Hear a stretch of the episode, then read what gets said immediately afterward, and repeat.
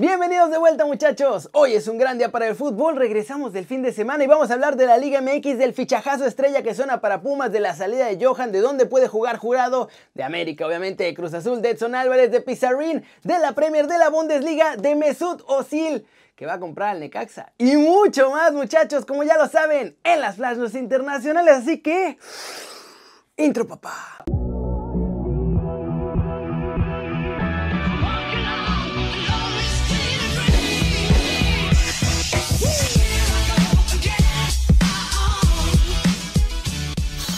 Arranquemos con la nota One Fútbol del día, los movimientos y rumores que ya están sonando en la liga de todos nosotros. Para empezar, tras la terrible derrota 3 a 2 de los Cholos de Tijuana ante Mazatlán, Pablo Guede presentó su renuncia como entrenador del equipo. El argentino ya se despidió de todo el grupo y lo acaba de hacer oficial Cholos. Así que suena, suena fuerte el regreso del Piojo a la frontera. En Pumas, hay mucho ruido estos días muchachos y es que parece que les puede caer un fichaje pues bomba en cierto sentido y podría llegar el jugador de Costa de Marfil, Gerviño.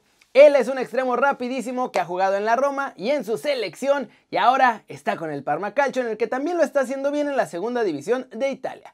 Por otro lado, los rumores de la salida de Johan Vázquez siguen subiendo y ahora hay visores de Sevilla que ya están en México analizando su rendimiento en los entrenamientos y en los partidos restantes de la Liga MX para mandarle un informe completito al cuadro español que está analizando su fichaje en verano. En Cruz Azul no quieren perderse el futuro de Sebastián Jurado y por eso lo piensan dejar salir, pero a préstamo. Por ahora hay cuatro equipos interesados en tenerlo en su plantilla. Toluca, Querétaro, Pachuca y Atlético de San Luis. ¿Cómo la ven? Lo de los Pumas, ¿eh? Podrían aprovechar ahí esa salida de Johan Vázquez y buscar un refuerzo buenazo en ataque como Gerviño. Y recuerden que si quieren saber qué pasa con todos estos fichajes en la Liga MX, Bájense ya la app de OneFootball, es gratis y el link está aquí abajo. Descarguenla muchachos. Siguiente noticia. Rodolfo Pizarro se siente confiado en seguir en la selección porque sabe que cuenta con el respaldo del Tata Martino, miren. La verdad que bien, eh, el Tata siempre me ha dado muchísima confianza, siempre, incluso este partido me dijo que no esperaba que, que a lo mejor durara los 90 minutos o que hiciera algo extraordinario porque no, él sabía que tenía mucho tiempo inactivo, entonces, no, la verdad, muy, muy bien. Creo que el Tata respalda a todos, le da oportunidad a todo el mundo y creo que eso es muy importante para todos nosotros. No, creo que fue, fue complicada. Te digo, tenía cuatro meses sin jugar un, partido. Ese fue mi primer partido. Eh, no, tuve incluso partidos amistosos, entonces después de cuatro meses, después de cuatro meses ese fue mi primer partido. Entonces, obviamente complicado porque pues no tenía ni ritmo ni nada, pero no, al final bien, no pasa nada. No, yo creo que los últimos años la MLS ha crecido mucho, muchísimo. Los últimos tres años creo que eh, ha tomado mucha fuerza. Lo vemos en, bueno, en la Conca Champions a mí me tocó jugar contra Toronto que nos pudo haber ganado. Eh, y sí, el AFC también estuvo a punto de ganarle a Tigres. Entonces creo que desde esos partidos ya, ya no, no es fácil ganarle a, un equipo de la MLS como lo era hace muchos años atrás. Entonces yo creo que eh, se, ha, se, ha, equiparado, no sé si, si esté al mismo nivel, pero creo que ya cualquier equipo de la MLS le compite al que sea de la, de la liga.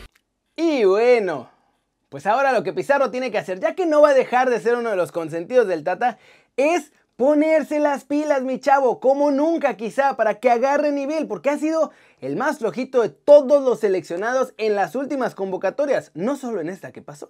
Cortecito internacional, pero mexicano. y es que muchachos, si se vende el Necaxa, no a Red Bull. Llegó otro grupo con más lana y con un jugador alemán en ellos. Por primera vez, un grupo de inversionistas de Estados Unidos se acaba de juntar para pagar el 50% de un club mexicano, que será el Necaxa. Este, además, está formado por figuras internacionales. Es un grupo llamado Altilis y tienen ya un acuerdo para la compra de los hidrorrayos. Dentro de este Altilis están un par de directivos del DC United como Sam Porter, la modelo Kate Upton, Mesut Özil, el beisbolista Justin Verlander, Eva Longoria y eso significa que ahora el Necaxa pasará a ser parte de un grupo internacional de clubes que serán el DC United, el Swansea de Inglaterra y el Necaxa. El acuerdo de la lana y las formas de pago ya está cerrado con la familia Tinajero y solo están en el proceso de espera de la aprobación de la Liga MX porque están haciendo toda esta auditoría necesaria para garantizar que el nuevo grupo inversor pues sí tenga la suficiente lana para hacer un proyecto estable y duradero y que además pues el billete sea todo de procedencia legal. Como ven, y ojo, por ahí puede ser un pasito más para fusionar a la Liga MX con la MLS, pero también si Necaxa será hermanito del Swansea, puede ayudar a mandar más chavos allá. Ojalá más a Europa y no solo a la MLS. Pasemos con Exxon Álvarez, porque el buen Dani Ginores le preguntó que cómo siente las críticas que le hacen y esto fue lo que respondió el machín. El mexicano habla, el mexicano habla y no tiene ni la más mínima idea de lo, de lo que pasa por acá. Mucha, como, como lo dice, somos, somos muy pocos mexicanos que estamos en Europa y los cuales como somos pocos, los pocos que estamos somos el foco de atención y, y llueven críticas por todos lados, pero bueno, hay que aprender y disfrutar también, disfrutar que no cualquiera puede eh, estar de este lado y, bueno, como te digo, disfrutar, aprender y bueno, la, gente siempre, siempre va a hablar, no pasa nada. Ahí está. Y si quieren ver la entrevista completa, láncense al canal de Dani, Guerreros Aztecas, ya se la sándwich, aquí mismo en YouTube. Dijo varias cosas interesantes, así que láncense a verlo, ¿por qué no? Pero antes de eso, muchacho, vámonos. ¡Vámonos! Con el resumen de los mexicanos en el extranjero logrando todo. O sea, el resto de los que no son Edson. Primero, Chucky Lozano vuelve a ser baja para el Napoli y es que por acumulación de tarjetas, nuestro muñe diabólico no va a poder estar en el importantísimo partido ante el Inter de Milán. Chucky volvería hasta el partido frente a la Lazio el 22 de abril. En España, Manuel Pellegrini elogió de nuevo a Laines por la calidad mostrada ante el Atlético y resaltó en la conferencia de prensa que los colchoneros se salvaron de la derrota gracias a una grandísima tajada de Jan Oblak ante un tiro de Dieguito en los minutos finales del encuentro. Y bueno, este es el humo absolutamente sorpresa del verano, muchachos. ¿Qué digo del verano? Del año. Y es que de acuerdo con un reporte de B-Soccer, Eugenio Pizzuto está en la mira del PSG. Por supuesto que esto no va a ser un fichaje para llegar al PSG, al equipo principal. Los parisinos piensan agregarlo como proyecto para el futuro junto con varias figuras chavitas que han estado fichando ya.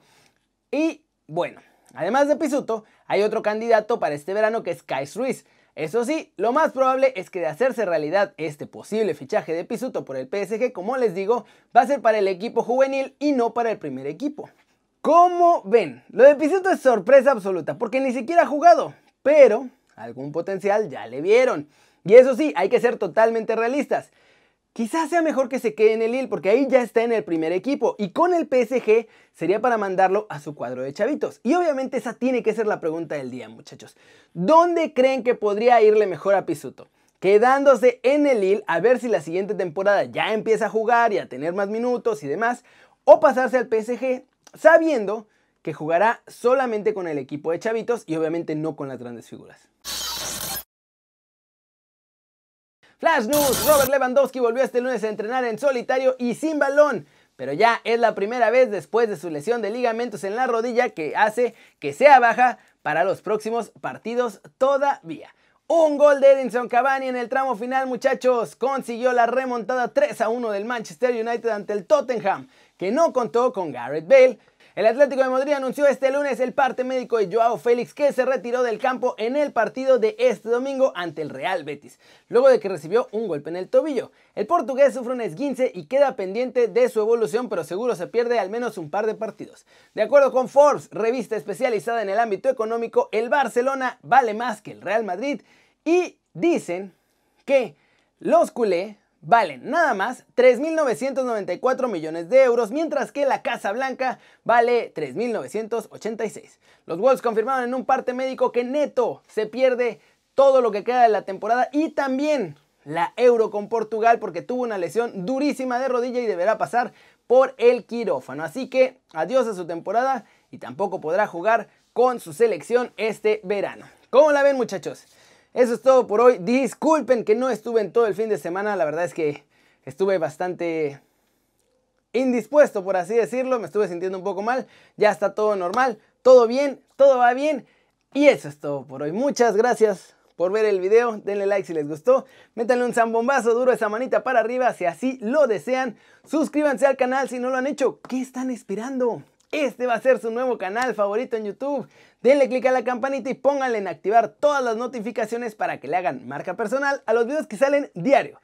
Yo soy Kerry, ustedes ya se la sándwich. Siempre me da mucho gusto ver sus caras sonrientes, sanas y bien informadas. Y aquí nos vemos mañana desde la redacción. Y si no vieron el desde la redacción de hoy, vayan a verlo porque estamos con Jackie Félix y se puso buenísimo. Chau, chau.